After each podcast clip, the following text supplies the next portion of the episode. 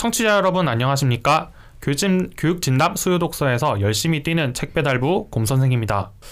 네, 한주 동안 잘 지내셨는지 궁금합니다. 벌써 2월이 되었습니다.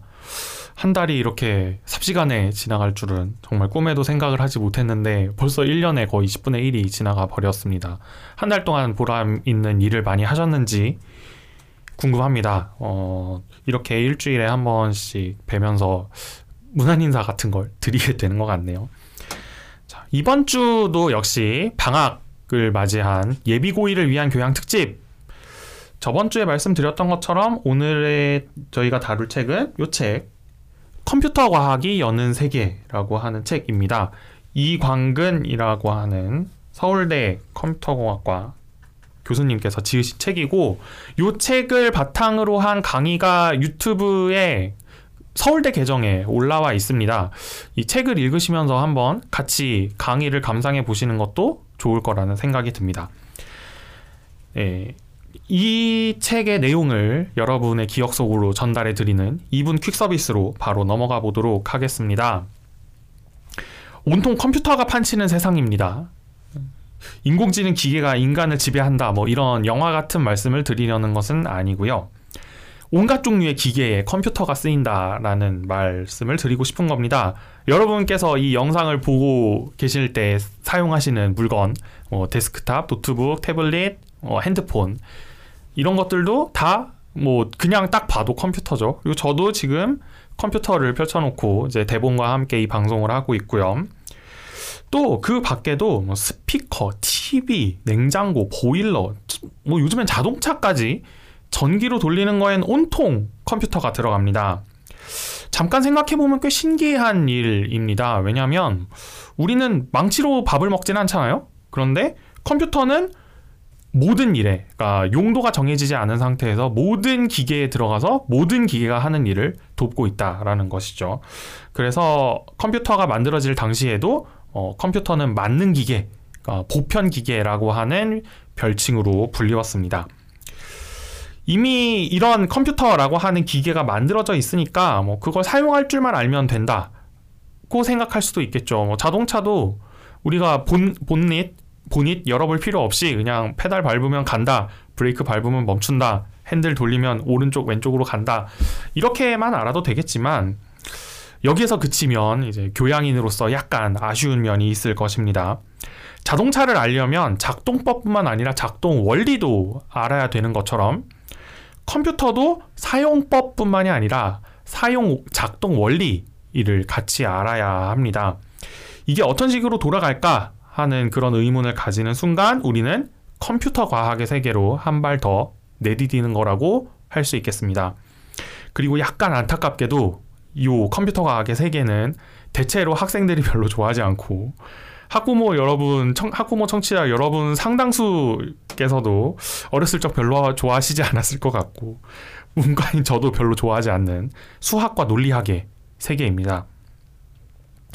괴델의 불완전성 정리를 증명하면서 탄생한 기계 장치, 논리학과 수식을 전기 회로로 바꾸는 과정, 그런 하드웨어와 소프트웨어로 우리가 하고 있는 일, 그리고 하고 싶은 일, 그리고 할 수 있는 일을 컴퓨터 하고 싶은 일까지 컴퓨터에 관한 모든 근본적인 것들을 소개하는 책을 한번 꼼꼼하게 읽어본다면 컴퓨터를 이해하는데 약간의 도움을 받을 수 있지 않을까 이렇게 생각을 해봅니다. 안 그래도 수학과 논리학은 어려운데 그래도 좀 쉬운 책을 한번 봐야겠죠. 그래서 가져온 책이 바로 오른쪽에 보시는 왼쪽에 보시는 컴퓨터 과학의 세계라고 하는 책입니다. 앞에서도 말씀드렸던 것처럼 그 서울대 인기 교양 강의를 토대로 만들어진 책이고 또 이 책이 나온 뒤에 이 책을 바탕으로 이루어진 교양 강의가 유튜브 동영상으로 올라와 있습니다. 바로 이 컴퓨터 과학이 여는 세계 이 과목 이름이거든요. 이걸로 바로 검색해 보시면 그 서울대 공식 계정에 올라와 있는 그 강의 동영상을 찾으실 수 있을 테니 한번 책과 함께 보시면 좋겠습니다. 제가 이 책을 읽으면서 꼽아본 키워드는 코딩입니다. 이제 이종 보통 키워드로 들어가 볼 텐데요. 청취자 여러분께서 이 컴퓨터 과학에 뭐 관심을 두거나 혹은 뭐 그 신경을 쓰시게 되셨다라고 하면은 아마도 열의 아홉은 코딩에 관한 정보 뭐 혹은 여러 이야기들 때문에 관심을 가지게 되신 게 아닐까 이렇게 추측해 봅니다. 컴퓨터의 원리에 관심을 가, 갖게 된 다음에 사실 가장 쉽게 접근해 볼 수 있는 분야도 바로 코딩입니다. 아, 게임을 하는 단계에서 게임을 내가 직접 만들어 보는 단계로 넘어가 보는 것이죠. 또 코딩을 직접 해보면 꽤 신기하기도 합니다. 오, 내가 이런 이런 저런 작업을 할 수 있는 프로그램인 것처럼 만들어서 입력을 해서 실행을 해봤는데 되는 거죠. 저는 그 첫 경험을 했을 때 굉장히 신기했거든요. 뭐 이제 방금 말씀드린 것처럼 저는 컴퓨터를 좀 일찍 접한 편이고 음, 중학교 3학년 때까지는 이제 꿈이 프로그래머였습니다. 흔히 이제 요즘엔 개발자라는 말을 좀 더 많이 쓰는데 안타깝게도 어, 수학을 못해서 고등학교 때 꿈을 접었습니다. 문과로 전향을 했는데요. 뭐 그럼에도 불구하고 이런 논란이 있었죠. 어, 제 기억을 좀 더듬어 보면 몇 년 전에 코딩을 정규 교육 과정에 넣어야 되는 거 아니냐 이런 논란이 있었습니다. 저, 저는 지금은 그 정규 교육 과정에 들어간 것으로 알고 있는데요. 저는 제 개인적인 경험에 비춰봐서 찬성하는 쪽이었습니다. 왜냐하면 논리적으로 사고하는 습관을 만드는데 이 옛날에 뭐 제가 프로그래머를 꿈꾸던 시절에 배웠던 그 컴퓨터 언어들을 학습한 게 굉장히 많은 도움을 주었기 때문인데요. 코딩이 논리적인 사고에 도움이 되는 이유는 다른 게 아니라 이 컴퓨터라고 하는 기계가 수학과 논리학을 기반해서 돌아가기 때문입니다. 입력을 하고 또 적절한 처리 과정을 거치지 않으면 출력 값이 안 나오죠. 바로 에러가 뜹니다. 그 에러를 뜨지 않도록 모든 요소들을 그러니까 그 논리적인 단계들을 모두 잘 구성해야지만 오류가 뜨지 않고 또 오류가 발생하면 그 단계들을 하나하나 훑어보았을 때 어느 단계에서 오류가 발생했는지를 우리는 어, 단번에 알아낼 수 있죠. 게다가 코딩은 제가 생각했을 때 수학보다도 훨씬 더 논리적 사고에 도움이 되는 것 같습니다. 왜냐하면 숫자가 아닌 눈앞에서 딱 보이는 굉장히 생생한 결과물을 보여주기 때문이죠. 뭐 어쨌든 그럼에도 불구하고 어, 요 책의 앞쪽 내용 절반은 역시나 컴퓨터라고 하는 것이 왜 가능한가 혹은 어떤 가, 역사적 과정을 거쳐서 가능해졌는가에 관한 수학적 논리학적 설명입니다. 분명히 쉽지는 않습니다. 저희가 이제 직접 읽어보고 난 다음에 드리는 말씀이라서 어떨지 모르겠습니다. 특히나 이제 저는 그 앞에서도 말씀드렸던 것처럼 문과 그 문이과가 나눠져 있던 시절에 문과를 졸업한 사람이기 때문에 이제 수학 얘기 나오면 아 일단 머리에서부터 쥐가 나는데요.